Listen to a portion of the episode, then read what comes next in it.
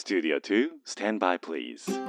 Discovering fine artists from all over Japan. The best variety of the music of tomorrow. 近未来追求型音楽バラエティ DJ のビーズ東京ライブ DJ のビーズ東京ライブメインパーソナリティの DJ のビーですこの番組は確かな音楽性を持ったインディペンデントアーティストに DJ のビー自らが出演交渉し明日の日本の音楽シーンを描き出す近未来追求型音楽バラエティですアーティストの人間性に迫る打ち合わせなしのトークとファン目線の選曲でお届けをしてまいります。この番組は兵庫県西宮市桜 FM をキーステーションに FM 根室 FM ビュー FM 砺波 FM 七子丹南夢レディオ富山シティ FM 敦賀 FM ハーバーステーション FM 松本宮ヶ瀬レイクサイド FM ハワイホノルルケーズレディオ東京 FM ミュージックバードを経由して59曲ネットにてお届けをしてまいります。というわけで今日はお久しぶりのアーティストをお迎えいたしました。えー、っとですねまあコロナの間どういう風に過ごしていたのかとかですね、えー、かなり近しい間だからこそいろいろお話をできるそんなアーティストをお招きをいたしております。素晴らしい音楽とともにお届けしてまいります。今日のアーティストこの方です。神楽サティですよろしくお願いします神楽サティ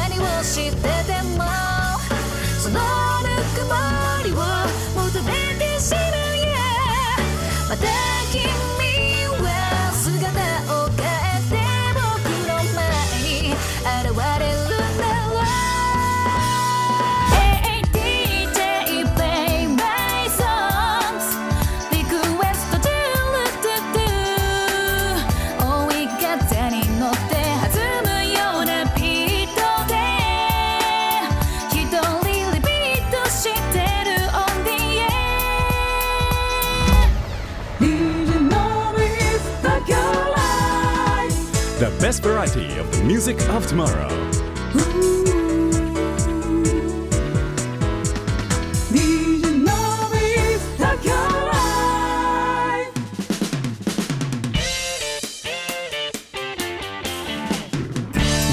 キュライブへようこそ今日のゲスト神楽サティさんですお久しぶりでございますよろしくお願いしますお元気ですか元気にしてますはい体調は全然体調は全然体調は全然大丈夫です精神の方はいかがですか精神はなんか波がありますけど波がある今はすごい元気です今すごいねえ出ちゃいますよね波がねうんいやいや。長いですからね。長い。こっからもどうなるか分かんないからもう本当にあの出てしまうわけでございますけれども神楽サティさんを久しぶりにお迎えをしております。よろしくお願いいたします,、はいます。とは言いつつもお神楽さんのお名前初めて聞いたという方もたくさんいらっしゃると思いますので、えー自己紹介といいますかはい。こんな活動やってますというのを教えていただいてもいいでしょうか？はい、えー東京都内中心に、えー、とシンガーソングライターとして活動しています神楽サティと言いますまあライブはピアノ弾き語りを主にやっているんですがえっ、とアーバン歌謡ポップみたいななんか都会的でありつつ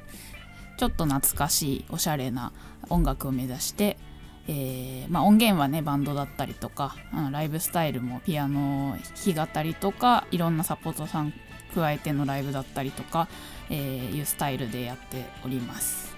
よろしくお願いします。よろしくお願いいたします。今調べたら去年の9月以来でした、おおそうですか。というわけでちょうど1年弱ぐらい。そうですね。えー、多分それ以来お会いしてないんじゃないのかな。そうかもしれないです。えめっちゃ久しぶりですね一回飲みに行きましたっけね。ああ行ったかもしれないね。渋谷かどっかで、も。う全然コロナで。多分去年です。だから今年多分お会いしてないと思うんですよ。あそうかもね、うんうんうん、その時は全然コロナとかななかった。気がします。いやー本当にお久しぶりでございます。今日もよろしくお願いします。いやもうあのー、神楽さんのその何ですか、えー、ツイッターとかあい。ろんなはところでね、あのつながっていて、えーなんかコロナの間も自粛の間も結構大変そうだなとか思いながらいろいろと拝見をしていたわけでございますけれども、うんうん。まあ、いきなりメインからいきますがどんな感じでしたか？なんか3月4月5月ぐらい？うーんと2月までは普通にもはい。うライブとかやってうん。過ごしてて、はいまあ、3月の中旬までは普通になんかライブとかも全然あうんのそんなに中止とかもなくて影響なく過ごしてたんですけどはい。なんか3月の最終週ぐらいにいきなりこうもうと東京都がもうあの週末出かけないでくださいみたいな。ありましたね。学校も休みにしますみたいな。そう小池さんが会見して、はいはいはい。でそのちょうど3月のあの一番最後の週にはい。私の自主企画があって、ああなるほど、はい、それでそれが結構あの北海道からお呼びしてたりとかあのー出演者さんを。はい。でうわどうなるんだみたいなしもう丸かぶりだったんで週末からで出かけるなみたいなその週末に大きいイベントっていう感じだったのではい。そうその会見前までは全然あの、まあ、コロナでちょっとあのざわざわはしてましたけど、はい。やる気ではいたんですが、もうその会見があって北海道のその出てくださる方とかからも、はいはいはいえちょっと大丈夫かなみたいななんか連絡があって、そうぱですよね。そういうなんか出てくださる方が不安な状態でっていうのも大変なので、うん。中止に中止っていうか延期になって、はいはいはい。そっからもうちあの4月は全くライブがあの、まあ、結構なあったんですけどなくな全くなくなってまあ、5月1本だけ配信ライブっていう形で初めてやりましたね、配信ライブってそれは一人でワンマンでって感じですか？あワンマンじゃなくて普通のブッキングライブだったんですけどもともと決まってたやつで配信でやりますっていうことで。ライブハウスから。はい。ああなるほど。他のライブは全部中止になってましたね。でそこから徐々に配信だったりとかはい。6月、7月でまああの6月の後半ぐらいからお客さん人数制限してうん。ライブをちょっと、あのやってたりとかなるほどね。っていう感じでさ、まあ、徐々にあの再開はしてますなんかその去年出ていただいた時かなこれからも、まあ、あのライブを増やしつつもっと頑張っていきますみたいな感じだったので、なんかその矢先っていうことですごくどうしてんのかなって気がかりでありながらもなんかやっぱりその自粛期間中ライブ行くにも行かずわけにもいかず飲みに行くわけにもいかずあそうですよね。そうなかなかあれだったんですけれども、で実際じゃあ、あのライブ自体は再開し始めていてそうですね先のものも入ってきてる感じですか今？先のものもそうですね。今やっとそのきょん？先月とか5月とかはやっぱりライブハウスさんもなんか誘いづらいみたいな感じで,、なかなか連絡なかったんですけど、はい。まあ、6月ぐらいから徐々にイベントも、まあやあのー対策をすればやっていいみたいな雰囲気になってきたみたいで。でそれでおお誘い徐々にいただくようになってって感じですね。今ライブハウスってどんな感じですか？実際。なんかもう配信ライブをやってるところが多いですね。なんかもう今までは普通にお客さん入れてのライブしか、まあ、経験したこともなかったんですけど、うんもうほぼ、まあ、全部のライブハウスさんが機材を揃えててはなんか配信と同時同時というか配信お客さん入れるけど配信もやってるとか、まあ、配信だけとか、あ、うん、うんだからなんか一人の、あのー店員さんでやってるとこはめっちゃ忙しそうだったりとか。大変。そうですよね、うん、大変ですね。あじゃあもうかなり人数は制限されてる感じです本当にポツポツ椅子置いてっていう。うん、ふだ普段のキャパの半分とかはあ。そんぐらいでやったりとか、なるほどね。うんうん、でどうですか？実際そのまあ距離感とかライブ感とかって、ね、演者側からしたらどうどうなんですか？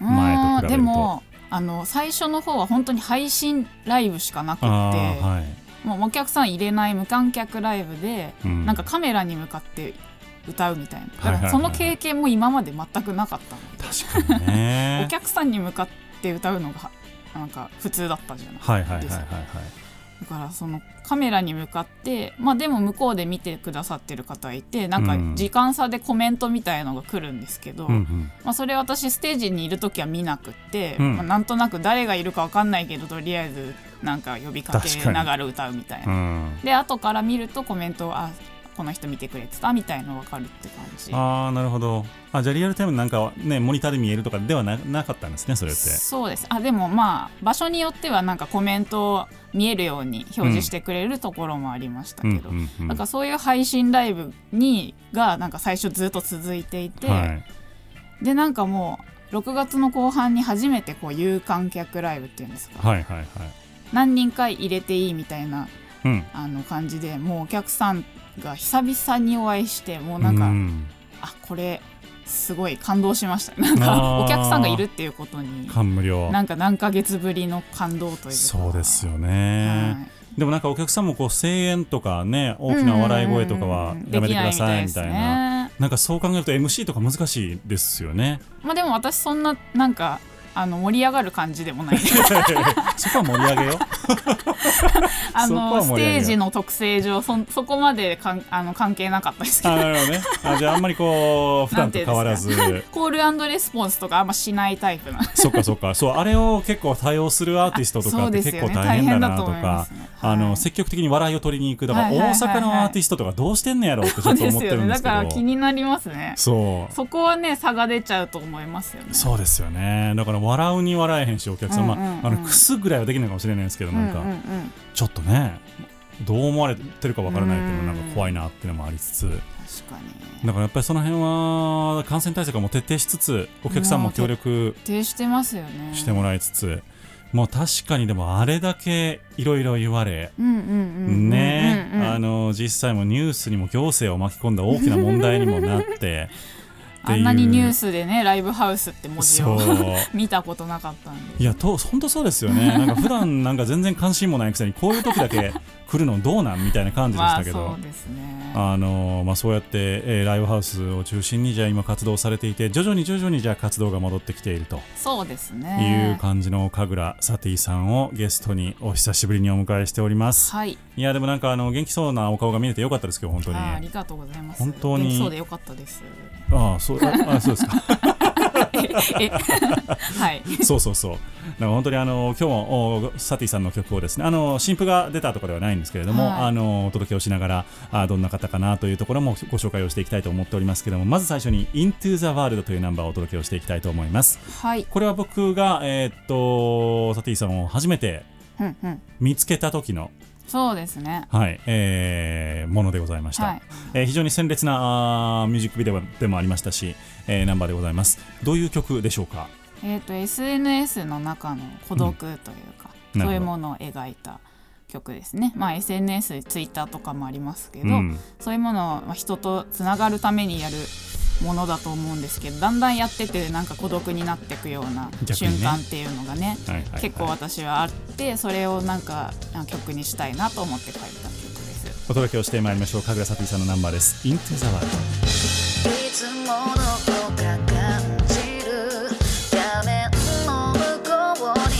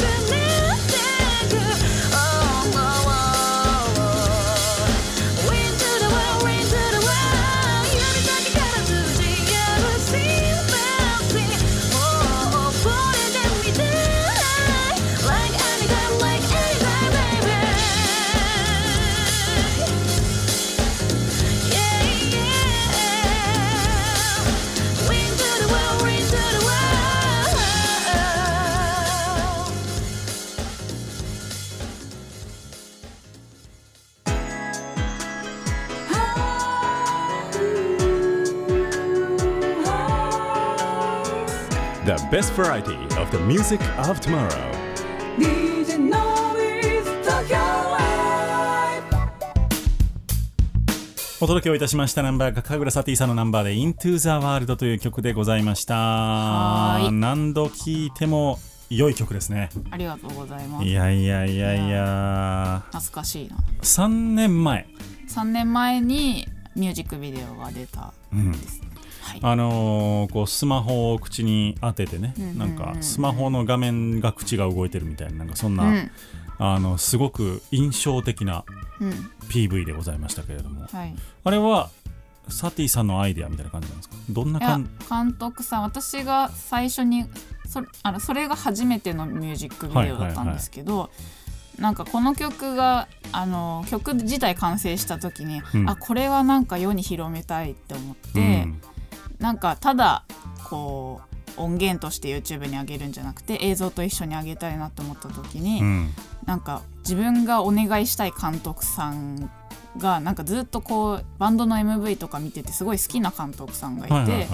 この人になんかできたらお願いしたいみたいな方がいて、うん。その方にダメ元でお願いしたんですけほどう。で OK ってなってその方のアイディアで、なるほどはい。ね、いやあのーまずそのお会いする前とかってどんな、ね、方かって分かんなかったので、うんうんうん。なんかそのやっぱ声から想像したりとか MV から想像したりするわけなんですけどはい。声がやっぱり独特そのなんていうんですか高いところはすごいクリアに出て低いところはちょっとこうなんていうんですかねどっしりしたハスキーじゃないんだけどこう独特の硬さというか思ったそういう声でなかなかこういう声の人いないなと思うすごいこうあ意志の強さみたいなのを感じたというか。へうーんでこれはと思ってオグレネコを取らせていただいたみたいな感じだったんですけれども本当に、ええーそれ以来長いお付き合いをさせていただいております。神楽サティさんをゲストにお迎えをいたしております。はい。神楽サティさんは本名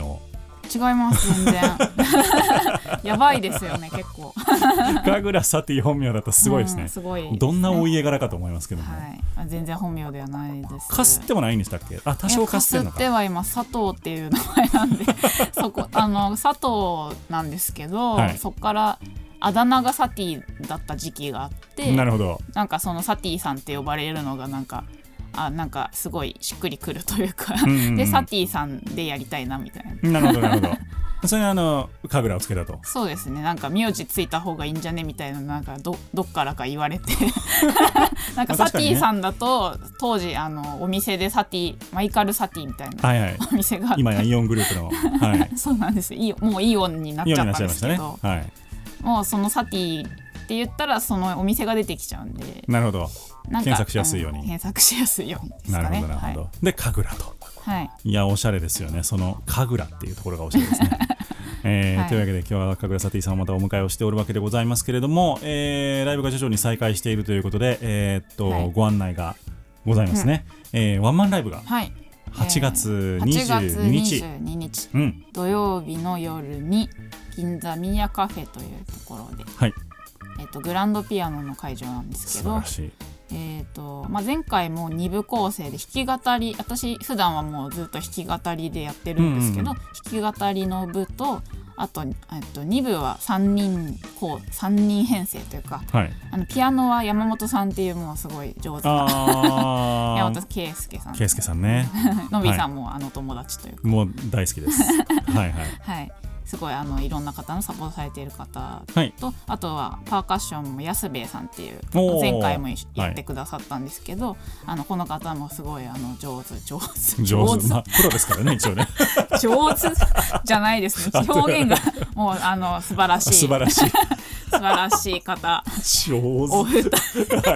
お二人と、ね。の一緒にやらせていただきます。なるほどはい、えっ、と3ピースで。はい、ということでございますねえー、サティさんはボボーカルに徹するっていう感じですか？そうですね。二部はそうねあります。なるほどなるほどいやいやいやこれは何人ぐらい入れるんですか今？えっとそのミーヤカフェのキャパが50なんですけど、はい。まあ半分にしてほしいということで25人ぐらいのキャパでなやりたいなるほどなるほど。と思っております。感染症対策をバッチリはい。でお届けをします、はい。配信はされないんですか？配信もする予定定ですので、遠くの方はもう全然無理せずあの配信で見ていただければ。配信も有料という感じで、配信も有料にする予定です。そうですよね、はい。えーというわけですので、えっと、感染症が少し不安な方あるいはあ遠方の方はあご無理なさらず、はい。配信の方でご覧をいただいてはい。また落ち着いた時にぜひとも会いに行っていただければとはい。思っておりますけれども、8月22日の土曜日の夜銀座ミーヤカフェで、えーワンマンライブでございます、はい。そして、えーもう一本あるんですかね、はい。10その3月のはい。その週例の週そうなんですよ。さっき言った、えっとまあ、いろんな北海道からとかあのいろんな素敵なすごい素敵な方をね招いて企画ライブをする予定で、めちゃくちゃ気合い入れてたうん。企画ライブが3月にあったんですけどそれがもうはい。コロナでギリギリで延期になっちゃってその延期公演が10月18日の日曜のお昼はい。にまたそこもそれもね銀座ミーヤカフェなんですけど。同じメンバーでの予定ですか？同じめあその時は私弾き語りであの皆さん弾き語りのアーティストの方なんで私も弾き語りで、えーその日はやろうかなと思っております。共演されるのはどなたですか？えー、とと北海道からはい。高井真奈由さんっていう、おおはいはいはい、えー方と、はいえー工藤由香さんっていう方が、あの北海道に私遠征行った時にもう、うんうん。あの北海道の札幌であの遠征行った時に第一線で活動されてる、うん。北海道の歌姫というかお二人。そうですね。となんか、まあ、共演させていただいてすごいもうなんかお呼びしたいなってすごい思ったんですけどなかなか難しいかなと思いつつダメ元でお誘いしたらあの OK ってなって3月はもうその2人とあとは、えー、と東京からは両吉永さんっていう方と、今井里穂さんっていうもうこちらのお二人も素敵な、うん。えっ、とまあえっ、と5人か。5人でやる予定で。僕全員お名前だけ知ってる多分ツイッターフォローしてるんですけど会ったことがない人たちです。びっくりしましたよあそうなんですね。素晴らしいです。あーあれですね。佐藤さん大体こうダメ元で行ったのが OK になる確率が多いんですね、まあダメな時はもうありますあるんですけどもか？結構これだと思ってはいたらはい。は行く時はもうなんか入念にその時も結構準備して、はいはいはい。あのお願い文とかも考えて。い文章を遂行して。遂行して。なるほどね。ご自立がないように。素晴らしい。じゃあそうやって、えっと、いろんなアーティストとの交流もふ、えー広げていきつつですね、えー活動されているということで今、あのー決まっているぜひプッシュしたいライブっていうのがこの2件ですね。ですね。はい。8月22日の土曜日のワンマンライブ。そして10月の18日の日曜日かな。はい。の、えー3月の延期公演とはい。いうことで両方とも銀座のミーヤカフェでございます。チケットはどういうふうにしたらいいでしょうか、えーっともうコロナの影響でちょっとチケット販売すると、うん。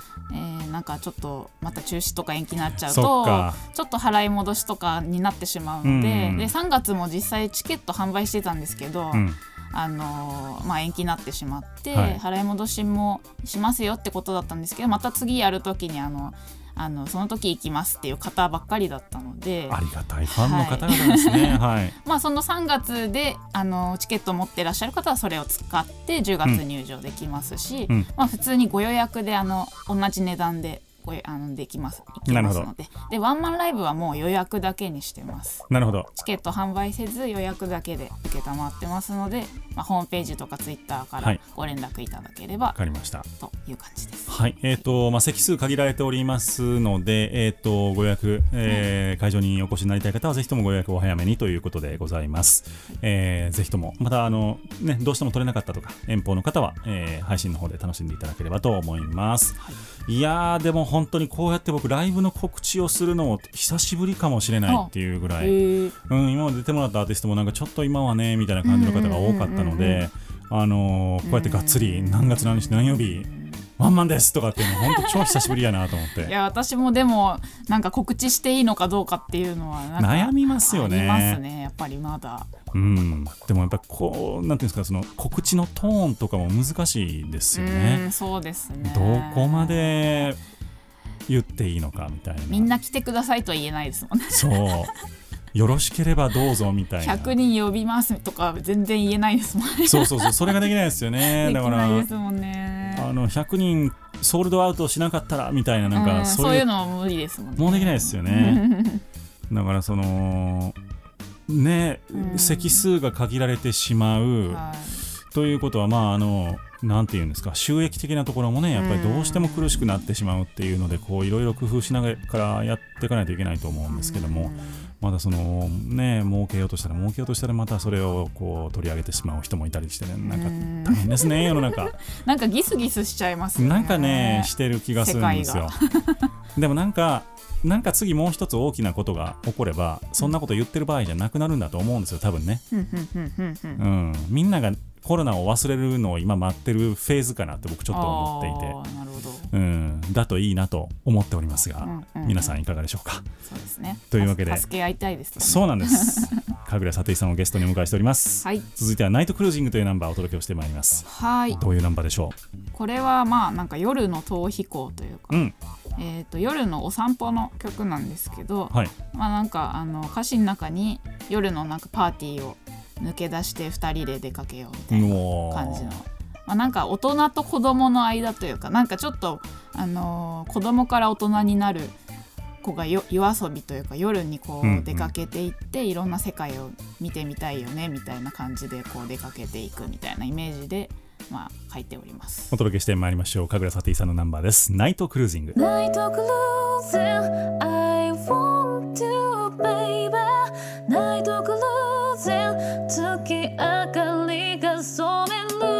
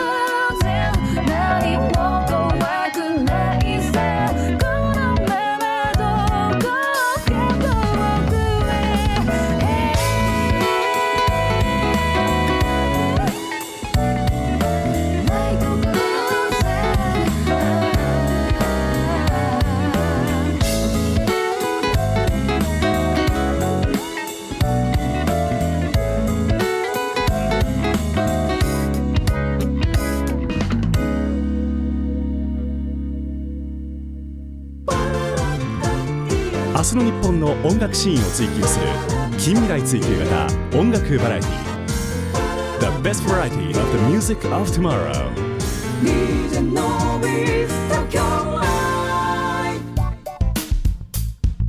はいお届けしましたナンバーが神楽サティさんでナイトクルージングでした、、はいやー自粛期間中は僕も怖くてですね、外に出るのがうんうんうん昼間ね、うんうん。あのーまあ、ちょっとリモートワークとかっていう話になってからでもそうすると家から一歩も出ない日とかっていうのが出てきて、うん。これは本当に精神によやろしくない。ね。やられるんですよ。でとにかく体にも良くないとその運動しないので、いね。だからあの夜中本当に10時とか11時とか、まああの頃は本当10時11時なんか店開いてなかったし、うん。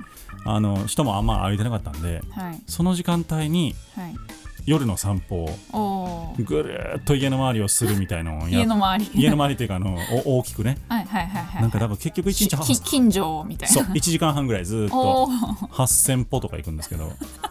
すごいですね。8000歩9000歩。結構運動してますね。そうそう。いやそれぐらいやらんと多分もう今の体型多分維持できてなかったと思いますストレスでお酒とねはい食べる方がそうですね。そうなっちゃって、うんなりますね。これは本当に良くないなと思うしなんかこうこういう場にいるのでなんかあんまりこう DJ のいいですみたいなことできないできないんですよ。ある程度こう 安定して精神を保っておかないといけないので。お酒は家でもずっと飲まれて飲んでました。もうそれぐらいしか楽しみがなかった、うんわかります今ある程度行動を戻してます？そういう意味では。今はライブ以外のそうですね。まあマスクは常につけてて。そうですよね。まあライブ行ったりまあでも飲みにはなかなか行かないですけど、うん。まあ本屋さんとか自分の好きなものを買うためにどっかに行くと、まあ、なんか目的があってそこに行くとか、何してました、家で。自粛期間中本読んだりとか、YouTube とか、はいはい。まあ、最初は本と YouTube と、はい。あとなんか料理に目覚めたとお。自炊やっぱ食べに行けないじゃないですか。そっか。美味しいもの自分で作らなしゃあないですからね。そうなんですよ、でずっとこうお惣菜ばっかりだとやっぱなんか飽きてくる。んで、うん。なんか作るに前からまあ自炊はしてたんですけどなんか決まったものしか作らなかったのが、なんかもうそれにも飽きてくるんでなるほどね。なんかいろんなものをなんか作ってみようかなみたいな感じで、うん。まあなんかあの作ってみたりっていう感じでした。ベストオブ美味しかったものなんですか？美味しかったものあでもなんか初めて作って割と美味しかったのはグラタンとか。おーなるほどね。グラタンとか食べたくなりますよねグラタンとかなんかまあマカロニをまずなんかずっとお客さんにもらったやつが家にあって、うん、ずっとあったんですけど。腐らないですからね。それをなんかもうこのそう家にそういうもらったもんでずっとあったものサバ缶とかなんかそういうものをなるほどもねう全部消費しようと思ってこの期間に、そうですね。それを使ったなんかあのネットでなんかその素材で検索してなんかそれを使った料理みたいので検索してやったりとか、うん。そうしました。なんかこれを活用してなんか美味しくできないかなみたいななるほど感じで、ねはい。あでもなかなかすね積極的にいろんなことにトライして。ななんか僕もその料理はする方なので、うんうんうん。なんか近所のスーパーに出かけた時にどんな感じかなと思ってなんか2メートル距離を取りながらいろいろ見てたんですけど、まああの魚が安かったなとあ思うあそうなんですか。なんか普段こんなん3000円ぐらいするやろみたいなこの丸一匹のタイみたいなやつがなんか1200円とかで売ってるんえー、ですよ。すごい。えこれ買うでしょみたいな感じで 贅沢できますね。そう鯛めしとか炊いちゃってね。何もめでたいことない やばい。なんかそんなレベル高いの言われちゃうともう。いやいやいやグラタンとかめっちゃレいやグラタンなんか逆にだってむめんどくさいですよそんな。そうめんどくさいですうよね、ん、グラタンはめでんどくさい。買うもの多くてなんかチーズとかなんかなかったものを結構買ったんですそうそう。ねまた小麦粉も結構品薄だったでしょ。そうですよね。はい。ババターとかミルクとかいろいろねなんか順番に何かが品薄になってきて。そうそうホッそうトケーキミックスとか。あホットケーキミックスなかった。も最初トイレットペーパー全然なかったじゃうん信じられないですよねあれもね。あれデマですもんね。そうでもマスク消毒液は分かったっていう感じですけトイレットペーパーやり始めた時はびっくりしましたね本当に。それはねなんなんでって感じ。みんな何を考えてるんやろうって思いながら本当になかったですもんね。なかった。本当にびっくりしました。たまたまだから買ってあったからよかったですけど、うんうんうん。よかったです。うん、だからこのままなんかいろいろ品薄になっていくんちゃうかと思って意味なく日焼け止め3つとか買いましたもん僕。夏に向けて。そうそう。これは絶対あのみんなあのマスク日焼けを気にするやろうと思って。これは品薄になるんちゃうかと思って3つ買って全然品薄になってないですもんね。今 普通に買えるやんと思いながら。外れましたね。外れました。いや転売する気はなかったんですけど、うんうんうん。そうそう。そうマスク日焼け女性気になるでしょあなんかね気になります。今んとこそんな気になってないですけど、うん。これからねどんどん。そうそう。なんか外出られる方とかはねね。営業の方とかやっぱ気になるんだろうなと思うし、んなると思いますね。ね。やけ止め塗ってもいねなんか限度があるというか、そうそうそうそう。まあ汗かくからすぐ落ちますしねあんなんね。そうですよね。そうだからどうしたもんかな、まあ、僕まだそんなに外にすごく出る方じゃないのであれなんですけど、なんか気にし始める人はいるだろうなと思いましたねそろそろ梅雨明けって言ってるんで。梅雨も長かったですしね今年ね。ねなんか雨の日ばっかでしたね雨の日ばっかでございまししたたいやうん。そっか。じゃあ佐藤さんは、えー本を読んで、はい、YouTube を見てはい、料理をして過ごしていた、が多かったですね、うん。あとはあのもうあの TSUTAYA があの再開してから映画を毎日見てなるほどなるほど。映画とお笑いの DVD を借りあて。あれは契約してないんですか？あの 契約してないんですよ。あなんか私ネットがちょっと w i f i をなんか w i f i ルーターみたいなやつあでーなるほど。んか家の中すごいつながりにくい場所が多くて。あんまり意味がないやつですね。なんか結構止まるのでなんかストレスだなと思って。あなるほどなるほど。ネットフリックスとかまあ本当はねそっちの方が楽なんですけど。そうですね。だからもうなんか TSUTAYA にずっと頼って。なるほどなるほどまあ今時逆に空いてるかもしれないですね伝えそうですね。いつもよりは空いてますね、そうですよね。なるほどね。はい、コロナで良かったなみたいなことあります？逆に。あでも結構ありますよ。なんか気づくこととか多いです、気づくこと？うん、え例えばええななんかあります？のりさん。いや。よかったことあのー働き方が僕個人的に周りの人がすごい変わったので、はいはい。残業しなくなったんですよみんな。ああまあそうですよね。表面的にはね、うんうん。だからなんか逆にでも土日とか普通に多分ログインしてみんなメール見てたりするんですけど、はい。それ良くないなって思ったりはしますけど、はい。なんかあのたまには出勤するんですね。週に12回出勤するんですけど、はい。その時も全然あの5時に帰っても誰も何も言わなくなりましたね。うん。あのちゃんと帰りやすくなる。そう あのー早く帰らないと電車混むからみたいな、うんうんうん。まあ5時に帰った方が混んでるんですけど、まあまあそうですよね。みんな同じ考え。そうそうそうそうそう。でもなその辺の働き方はだいぶ変わってきたのかなってちょっと思いますし、うんそっか。サラリーマンの方はね。そう。でもリモートできる業種ばっかりじゃないので世の中。だから。なんか家族との時間が増えたとか言いますよねう皆さんそう。だから家にいる時間これまでこれご家庭に重きを置いてこなかった方は大変だろうなってちょっと思いますけどね。なんかそれで仲良くなる人と悪くなる人と。そうなんですよ、いるって言いますよね。ね、昭和はその旦那元気で留守が良いみたいなこと言うじゃないですか。そうですね。奥さんは大変ですよずっとそうねですよずっとこお子さんとかも家にいるわけですね。そうそうだからその料理とかさなんかいろいろあるじゃないですかうんうんうん洗濯とか手伝う旦那だったらいいですけど。そうですよ「おいお茶」とかっていうような旦那だったらもうダメでしょそううね。なるとねちょっと険い険や悪な。ー令和ですよって思いますけども今ねそんなところもあるのかもしれませんけどもね。うん。はい。でも私もやっぱなんかすごい時間ができたって今までなんかうん。やっぱりなんか目の前のことをこなすこなすっていうので精一杯というか、まあ、ライブの予定が決まってたらそうですねこうめっちゃ入ってましたもんね。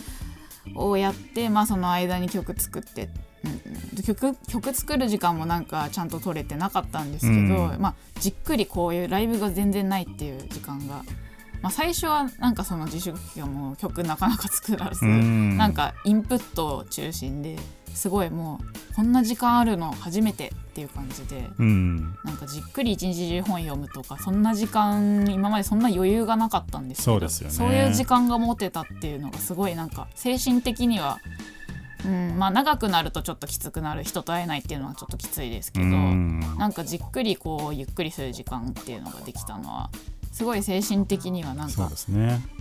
いいいい時を過ごせましたしあとはやっぱり曲もなんかちゃんとなんか作る時間が増えたというかなんかす、うん、いいいい点も結構ありましたね。なんかその人と会えないのはやっぱり辛いなーってでも思いましたね。そこが原動力になってる人はやっぱり。そう。いまだに、うんうん。だから僕もこれももうリモート収録はすごい嫌だったんですけど、はい、まあややらざるを得なかったですし、はい。うん。やっぱりそのね新しくアーティストに会いたいじゃないですか、うん。そういうのがこうできない、うん。えー全然こう予定が決まらないみたいな、うんあのがの結構続いてなんかもうどうしようみたいな感じでしたけど、うん。なんか最近結構みんな勇気を出してきたのか何なのか、うん。あのまあ増えてきてますけど行きますよって言ってくれる人が結構多くて それには結構救われていますすね。ね。なんか一回100とか出てなんかうん。慣れちゃったのもあるんですかね、慣れちゃったのかな、まあ、その感染症対策、まあね持たないといけないですけど。あのうんはい。接触する人を限定するのであればもう仕方ないっていう考え方にちょっとずつシフトしているのかなっていう、うん。もうゼロじゃ何も回んないですからね。そうですね。また休業宣言ってなると結構厳しいですよねあの本当になんか地域を限定していただくとかそういうことをしないとちょっと無理だと思いますね。うん。というわけで。ウィズコロナ。そうウィズコロナで、あのー適度に最低限のリスクを取りながらやっていくというはい。世の中なのかなと思いますが続いては「チョコレート」という曲。あはい。これは食べ過ぎるとはい。はい。鼻血まあが出るやつです大好きなんですよねチョコレート。あそうなんですね、なチョコレートが好きうんなところからこのタイトルで曲作りたいなっていうのもあったんですけどもなんかチョコレートって私はすごい好きなんですけどなんか中毒性があるなと思ってて。うん。なんかうんなんか1個食べるとまた食べてしまうとういうか。ん。あとなんかしばらく食べてないとあ食べたいなっていうこううん禁断症状が出てくるみたいな、まあ、うんチョコレートに限らずそういうものって人にとってあると思うんですよ、まあ、ノビーさんならお酒だったりとか、はい そういうなんか人に誰かにとってのそういうなんか中毒性のあるものをなんか男女の関係に例えたというかまあ、男性目線の好きだった女性にちょっと禁断症状が出てるみたいな。どなるほど。なんかあの好きだったこのとまた会えないかなみたいな気持ちをこう離れてしまった後でもなんか考えてしまうみたいな、はい、そういうところそういう曲でございます。お届けをしてまいりましょう。神楽サティさんナンバーです。チョコレート。寄り添った君の横顔。ふと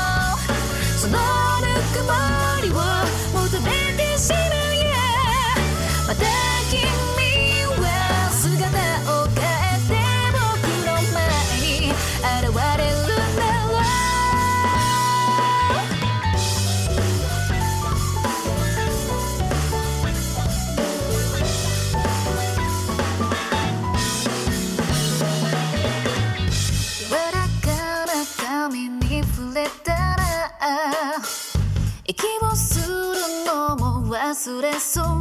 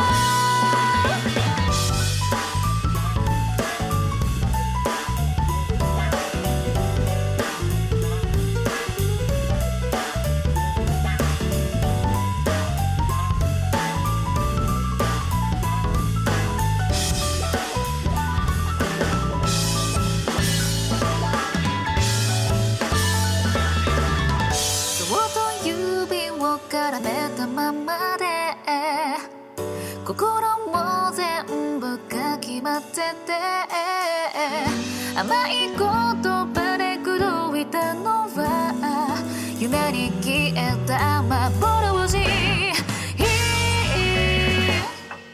どこ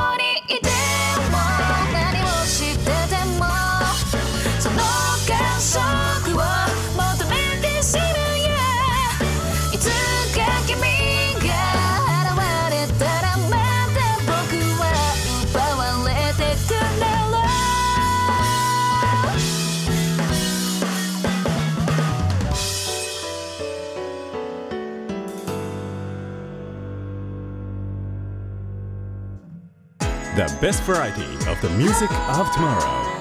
DJ 明日の日本の音楽シーンを追求する近未来追求型音楽バラエティお届けいたしましたナンバーが神楽サティさんのナンバーで「チョコレート」という曲でございましたというわけで DJ のビズ東京ライブには名物コーナーがございましてはい。ノビーに聞けというコーナーがございます、うん。うんえー1時間私はいろんな質問をサティさんにさせていただきましたので逆にサティさんの方から一つ質問を投げていただきまして、えー僕はその質問への回答拒否権がないという恐怖のコーナーでございます、はい。何でもどうぞ。えーっと自粛期間中にはい。見た映画とかなんか本とかでもいいんですけど、はい。一番すごい印象に残っているものえーっと久しぶりに見返した映画だったんですがはい「シャイニング「シャイニング」あえあの外国のやつです」そうです、はい。えーっとスティーブン・キング原作でえちょっとホラーみたいなやつですか？そうです。スタンレー・キューブリック監督なんですけど、はい。えーっとジャック・ニコルソンが主演ですでえっとまあ、これがちょっとそのコロナの状況に似てたと自分の状況にちょっと重ね合わせてしまって、うん。おおって思ったんですけど、えっと山の上にある、えーホテル。はい。絢爛豪華なホテルははい。冬の間雪で閉ざされるんですね。はい。で、あのー誰も何もしなかったらものすごく建物に被害が出るので、うん。冬の間泊まり込んでそのメンテナンスをする、うん。ちゃんと建物にちょっと暖房を入れたりとか、うん。壊れたところをすぐ補修したりとかっていうのをうん。一家族募集してますと。でそこにジャック・ニコルソンが応募していくんですよ。はい。で夏あ冬の間ですからまあ半年ぐらいうん。以上かなあのーそのホテルで家族だけで生活するんです、うん。あ家族で行くんですね。そうです、はい。子供一人嫁とうん。行くんですけどそしたらこういろんなところで精神に異常をきたし始めるんですよ。幻覚が見えたりとかあのお化けが見えたりとかはなんかあのバーで誰かと喋りながら飲んでいるみたいなのとか。いうわで最終的に自分は家族を殺さなければならないみたいなそういうあの妄想に取りつかれてその追いかけ回すみたいな家族を。うおあのあのお化け、まあ、出てくるんです。お化けみたいなの出てくるんですけど、はい。それよりもその人間の怖さとはい。でも今回自分が思ったのははい。いやこれリアルに起こりうるなって思ったんですうよ人って閉じ込められると、うんうんうんうんううんん。まあ閉じ込められてるみたいな状況に近いですよね。そうあーって思ってだから僕最初見た時は全然そんなこと思わなくてうわ怖っと思っただけだったんですけど、結構リアルに感じられて。ああそっかこの状況だからこそそう。なんかほんと一歩あの踏みとどまってるけどみんな一歩間違えばこういうことって起こりうるんやなっていう大都会でも。はあっていうのが結構ですねグッときてはい。あれはね本当に怖かったです。身身の毛もよだつ。うん結構なんかそう考えると今の状況映画みたいな世界ですよね。いやそうだと思いますよ、うん。本当に4月とかはもう完全に映画でしたし、あの渋谷のライブカメラとか僕ちょこちょこ見てたんですけど、うんはい。うわこれ映画やって思って。全然歩いてないみたいな。本当に。渋谷がみたいな。すごい怖かった。バスしか通ってないみたいななんか、うん。うん本当怖かったですねあれは。そうそう。だからそういうのを重ね合わせてシャイニングは本当怖いなと思いました、えー、すごい、ん。なるほどね。ぜひご覧になってください。はいホラーあんま見ないんですけどなんかそう言われるとすごいですね。まあでも本当にあの歴史的な名作であることは間違いないとうんうん。思います、スティーブン・キングってすごい有名ですよね。そうそうそうそうあのスタンドバイミーのねあ書いてある。そうですよね。そうそうそう。すごいえサティさんなんかありました？有名な映画？あ違うわ。いあ。感銘を受けた映画。感銘を受けた映画ですか？なんか最近いっぱい見ててなんかこう感想文みたいの毎回書いてるんですよね。ほなんか「ショコラ」っていう映画がすごい初めて見たんですけどあーはいはいはい。あでもなんか「ショコラ」っていうタイトルのやつがいくつかあるみたいで、うん。なんか言うとなんかみんなジョニー・デップのやつをはい。想像すると思うんですけど、なんか私が見たのはなんか黒人と白人のはい。なんかサーカス団で黒人と白人のコンビみたいな感じでなんか最初はすっごいちっちゃいあの町のサーカス団でその2人がやるんですけど、うん。徐々にあの出世していくというかなんか一流のパリのなんかすごい大きなところででいろんな富とか名声を得ていくんですけど、うん。どんどんせあの生活が狂っていくというかなんかその名声を得ていくのに合わせてどんどんいろんなものが変わっていくみたういな。ん。なんかすごい面白くてそのなんか黒人差別みたいな問題がちょっとホットじゃないですか。そのそういう問題もすごい出てくるんでなんか初めて黒人差別っていうのをこう日本人だとあんまかん感じることがないんですけど、うん。なんかその映画ですごい黒人差別っていうものを身近に感じたのもありますしすごい話自体もめちゃくちゃ面白かったのでなんかすごい面白かったですね。フランス映画なんですよ。あフランスあそうですね、はいえー、2人ともこう意外と社会派な映画を。いろいろ見てみようかなみたいな。まあつまんないのはもう感想も書けないですけど。なるほどね。なんか面白いすごいハマったやつとかはなんか感想を書いて。なんかもうすぐ忘れちゃうんで私。記憶に留めとこうと思って。時間無駄にしたみたいな映画もたまにありますからねやっぱりね。もうめちゃくちゃあります。もうええわみたいになってしまうんですけども まあ。まあ自分のねなんか理解力のあれもあるんですけどいやまあね、うん。でもあのー明らかにこれは違うぞっていうのもありますから、はいはい、まあそんなのにあまり当たらないようにしたいわけでございます。えー、というわけで神楽サティさんをゲストに久しぶりにお迎えいたしました。はいお久しぶりでしたがいかがでしたでしょうか？あなんかあっという間でしたね、ありがとうござやっぱりいます。ノビーさんさすがですいやいやいやいやいや、それなんかみんな裏で台本共有してます？全員同じいやこと言うんですけど。もうなんか私最初でやっぱ毎回1時間か大丈夫かなみたいのありますけどやっぱあっという間だなっていつも思います、おー最後にはなんかあさっての方見ながら言ってましたけど大丈夫ですか？大丈夫です大丈夫です本当ですか？心こもってんのかな、本当に。ラストのナンバーでございますが、今夜ははいヒットスタジオというナンバーでございます。はいどういうナンバーでしょうか？これはもうあの一番本当に音楽始めた頃に作ったなんか初めて作ったもう2作目とか3作目ぐらいのうんうん、本当に初期に作ったやつで、まあこれも夜の曲なんですけど、はい。まあ、夜更かししてもいいじゃんみたいな、うん。なんか 私すごいあの夜更かしすしちゃうんですよね。でなんかあ明日早いのにこんな時間まで起きててやばいやばいってなってくるんだけどもうある程度のもう5時とか6時まで行っちゃうと、うん。なんかもういっかこのまま起きてよみたいな。5時とか6時は夜更かしではないですね。ただの徹夜じゃないですか。そうですれね。だからもう徹夜そうそうそうなんかもうここまで来たら徹夜しちゃおうみうんたいな、はいはいは そういうノリになった時に作った曲です。い。なるほど。その割に随分明るいなんだあのね驚きをしていくわけでございますけども、はい今夜はヒットスタジオで今日お別れでございます、はいえーこの後ですねダウンロード版だけのおまけトークというのもございまして今日本編でなかなか語れなかったあんなことやこんなこと業界トークなんかもお届けをしていこうと思っております、えーこれはあ今日オンエアで聞いてくださっている方は来週月曜の午前0時からですね。ダウンロードが始まってまいります。ホームページアドレス http コロンスラッシュスラッシュ e-nobby.com e-nobby.com でアクセスお待ちしております。無料登録なしで PC スマホタブレットから聞いていただくことができます。ぜひチェックをしてみてください。今日のゲスト神楽サティさんでした。ありがとうございました。ありがとうございました。夜更けのラジオ。不意に目をつむると隠れてた願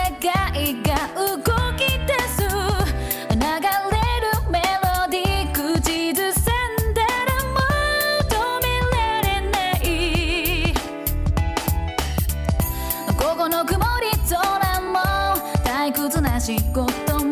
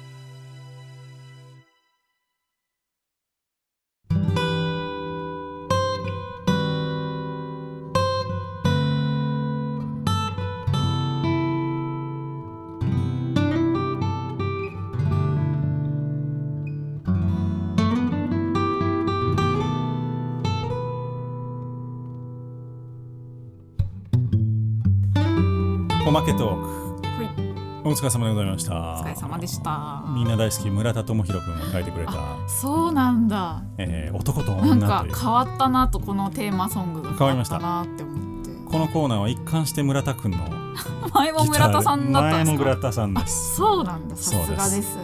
ええあのーあのキャラからは想像できないほどいい曲をたくさん書きま曲ですよね。めっちゃ曲いいですよね。そうなんですよ。あれキャラがなんとかならんかったんですけど。えー、というわけで、えーいかがでしたでしょうか？ってさっき聞いた時に本当にみんなあっという間でした。うんうん。まあ反抗で押したようにみんな、あっという間でした。っ本当です本当てです。本当に？本当です本当です。なんか大丈夫ですか？出回ってます？そういうの。ノビーにはこう言うてたら上機い嫌いな。や私もマジでうん本心で。あ本本当ではい。よかったいやいやいやというわけでまあ本当にあのコロナの話を今日は中心にいろいろ話をさせていただいてねお誘いした時も全然リリースとかないんですけどいいんすかみたいな感じで言われたすんですけど、い。ませんもうなんかタイミングこんなんでいいんすかねいや全然大丈夫なんです。あのうちはあの喋りたい人と喋る番組なんで、そうなんですね。はい、えー僕のためにある番組でございますので、えーというわけでございますが、ねなんかいろいろ生活変わりました？やっぱりそういう意味では。そうですね。うんまだね、まあ、自粛モードであるんで飲みに行ったりとか。そうですよね。もともとめっちゃ飲みに歩くタイプではないですけど、うんやっぱりなんかたまには飲みに行きたいっていうのもなんかちょっとなんか誘うのもどうなのかなみたいな。そうなんですよ。うん。だからあの相手の温度感がそうですわかんないね分かんなくてじゃないですなんか。か声かけづらいっていうのがなんか僕はある程度そのなんていうんですか静かなお店とかうんうんうん。距離が保てる保ててるお店なら全然いいかなって思ってるんですけど、うんうん相手がどう思ってるか本当わかんないですそうよね。ですよね。いろんな価値観がね、人それぞれありますから。もう外で食事なんて滅相もないっていう人もやっぱ まだまだいらっしゃいますし。ね。うん。だからそれはね配慮しないといけないなと思うし。だからあの飲み会とか一応例えば2週間先に飲み会入れたりするじゃないですか23人とかで、はい。でやっぱり23日前に一応もう一回確認しますもんね。ああそうですね。この状況だと。はい。そう。全然あの断ってくれてもええからみたいな感じで、だから結構めんどくさい。しかもここまあ今7月の10あ20ですけどね。今収録の日が、はい。なんかに200人とかこの1週間ぐらいで行ったりとか。そうそうそうありましたよね。200人300近く290人とか。うん。もう急に増えたりしてやっぱりライブハウスのこの予約とかもなんか、なんかその6月とかまでは全然行ってたけど、うんちょっと今厳しいみたいな人とかもうん。やっぱ出てくるそのねご家族とかあと会社とかっていうことを気にし始めるともう動けなくなるんですよね、だからなんかそのなんて言うんでしょうね。その感染した人が悪いみたいなのはちょっとそろそろやめようぜっていうのは正直そうですね。思いますね、はい。そうじゃないでしょっていう。こうやって普通に社会動いたらどこでなってもまあおかしくないっちゃおかしくないしそう。だと思うんですよ。だから本当にあのね重い病気、まあ、他にがんとかいろいろありますけど、そういうのと同じぐらいもうコロナにかかって入院をするっていうのはもう、まあ、本人の責任じゃなくてもみんな普通に心からお見舞いしてあげようよって、うん。本当思うんですけどね、なんかそのあの家はコロナだとかって田舎に行くとそういうのあるらしいじゃないですか、うん。今東京差別みたいな。そうそう 東京から来るなみたいな。そう。だから僕も実家帰れないし、はい。うん。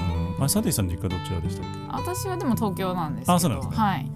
そうかそうなかなかね難しいんですよね。周りに高齢者の方がいらっしゃるとやっぱりどうしても、まあ、そうだよなって思うし配慮しないとなと思うし。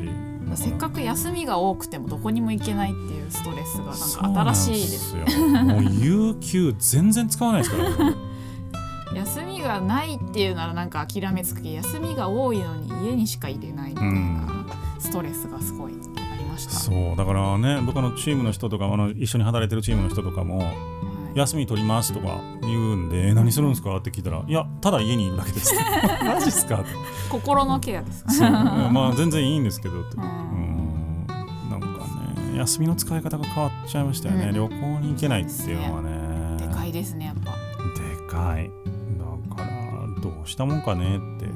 だこの間あの半休取ってはい。僕もちょっと仕事がそうでもなかった日があって。はい。であの映画館に行ったですよ。今あのジブリとかやってるんですよ。ああやってますね。で平日のだから午後ですよね。はい。2時とか。はい。行ったら僕だけでしたね。お本当ですか？本当申し訳ないなと思ってなんか倍ぐらい払おうかって思ったんですけど。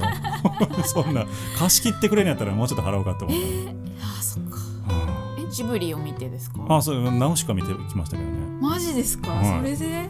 そうなんだでも週末子供さんとかで行くことはあってーもま平日昼間はまあねないじゃないですか、はい。今大学生もまだ多分夏休みじゃないしん。なかったしそろそろ夏休みかあはなそう。だからそう考えるとあそっかと思って、まあ、しかもちょっと微妙な場所であの錦糸町とか微妙な場所だったんであのあれなんですけど。映画も厳しいんですね。いや映画館はマジで厳しいと思いますよねうんそうでも映画館文化はなくなってほしくないしなって思うしね。かといってじゃあそんな毎日行きますかって言って行かないですからね。まあまあそうですね。うん。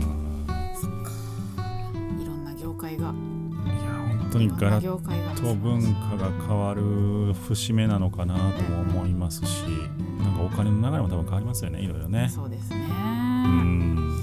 すごいな。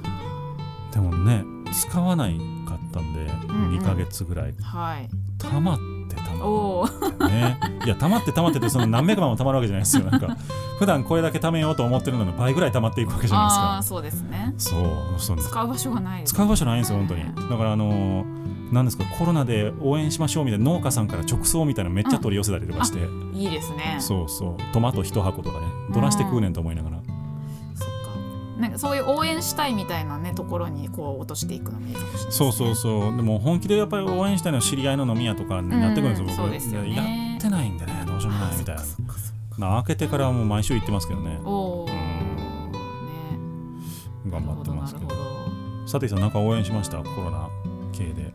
ど応援てか応援される側ですよねむしろね。私はもうアーティストは。食食事に食 食費が結構 食費と本を買ったりとかああ そういう自分の好きなところに応援っていう気持ちよりはもう自分のその自粛中の生活を充実させるために使うみたいな。